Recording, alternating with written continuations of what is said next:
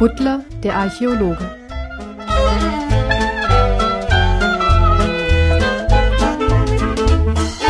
Kapitel 4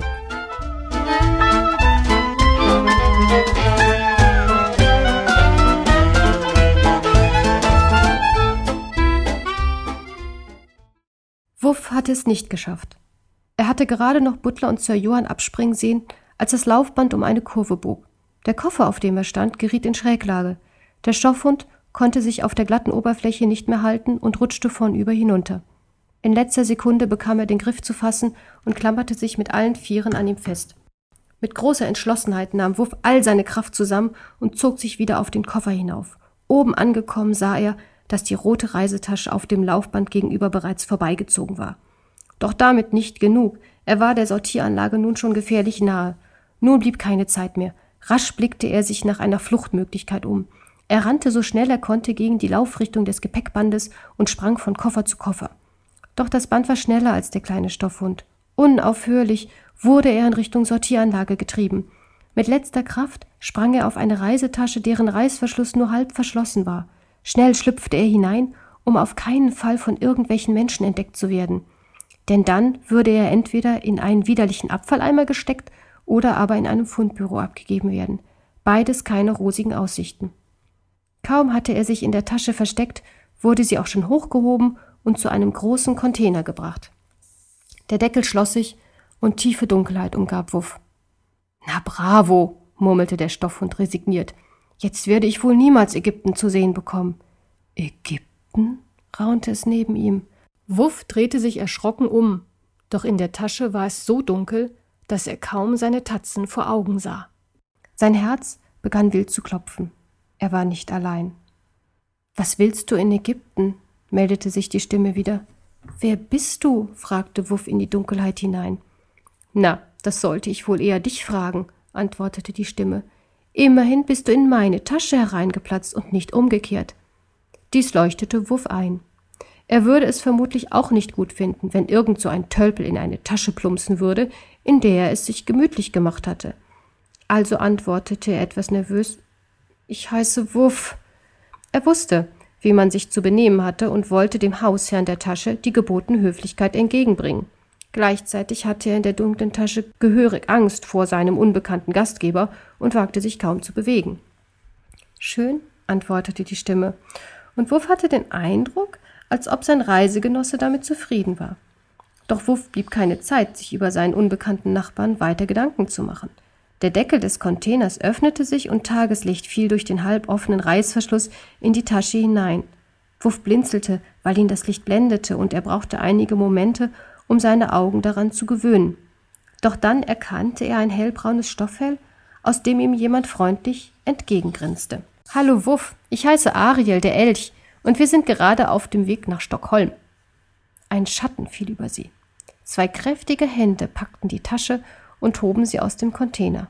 Wuff konnte noch einen Blick in einen Laderaum werfen, in den sie gelegt wurden. Dann schloss sich eine Luke und die beiden Passagiere saßen wieder im Dunkeln. Stockholm? rief Wuff nervös. Ich muss nach Ägypten und nicht nach Schweden. Er versuchte aus der Tasche zu klettern, doch die Gepäckstücke waren so dicht gelagert, dass es keinen Weg nach draußen gab. Es ist sowieso zwecklos, meinte Ariel. Wir sind schon in der Luft. Jetzt bemerkte auch Wuff das gleichmäßige Dröhnen der Motoren. Warum willst du nach Ägypten? fragte Ariel. Schweden hat auch sehr viel zu bieten. Es gibt dort jede Menge Landschaft und viele tolle Städte. Die Menschen sind auch nicht übel und sie haben prima Museen gebaut. Ganz hervorragende Musiker gibt es dort und nicht zu vergessen die süßen Rentierfrauen in den Spielzeugwarenabteilungen der Kaufhäuser. Wuff war sich nicht sicher, ob er diesem Elch vertrauen konnte. Er schien sehr freundlich zu sein, doch auch unter Stofftieren gab es schwarze Schafe. Schließlich glich kein Stofftier dem anderen, und jedes hatte seinen eigenen Charakter. Mit einigen von ihnen wollte Wuff lieber nichts zu tun haben. Andererseits konnte er jetzt etwas Unterstützung gebrauchen und hatte auch nicht sonderlich viel zu verlieren. So begann er, seinem unbekannten Reisegefährten die ganze Geschichte zu erzählen. Von Butlers Leserbrief, dem gemeinen Kommentar im Archäologenfreund und ihrem Plan, die heilige Schmusekatze selber zu finden. Ariel der Elch schwieg auffällig lange und Wuff fragte sich, ob seine Erzählung so ausschweifend gewesen war, dass sein Reisegefährte eingeschlafen war. Doch als Wuff schon die Hoffnung aufgegeben hatte, dass der Elch noch wach war, meldete sich Ariel unvermittelt wieder zu Wort. Schlimme Sache, murmelte er. Ja, die Menschen vom Archäologenfreund sind ziemlich gemein, pflichtete ihm Wuff bei. Das meine ich nicht, erwiderte Ariel. Ich denke an die heilige Schmusekatze. Wenn dein Freund Butler recht hat und sie die Schmusekatze wirklich finden, sind sie in großer Gefahr. Wieso? Was meinst du? fragte Wuff. Es gibt eine Legende aus längst vergangenen Zeiten, sagte Ariel. Du musst wissen, dass ich im Nationalen Archäologischen Museum Schwedens lebe. Ich denke, dass ich dir eine Menge zu zeigen und zu sagen habe. Es liegt viel Arbeit vor uns. Aber bevor Wuff weitere Fragen stellen konnte, war sein Reisegefährte tatsächlich mit kräftigen Schnarchgeräuschen eingeschlafen, und Wuff nahm sich vor, in Zukunft seine Erzählung nicht mehr mit ganz so vielen Details zu schmücken. Ariel wachte auf, als das Flugzeug auf der Landebahn aufsetzte, und Wuff war froh, dass sein Reisegefährte endlich aufgehört hatte zu schnarchen. In einer solch beengten Lage war eine lange Reise schon anstrengend genug. Aber das Schnarchen eines Elches in der Dunkelheit hätte Wuff beinahe den Verstand geraubt. Es dauerte nicht lange, bis die Triebwerke abgestellt wurden und die Maschine ihre Parkposition erreicht hatte. Die Türen zum Laderaum wurden geöffnet und fleißige Hände machten sich daran, das Gepäck zu entladen.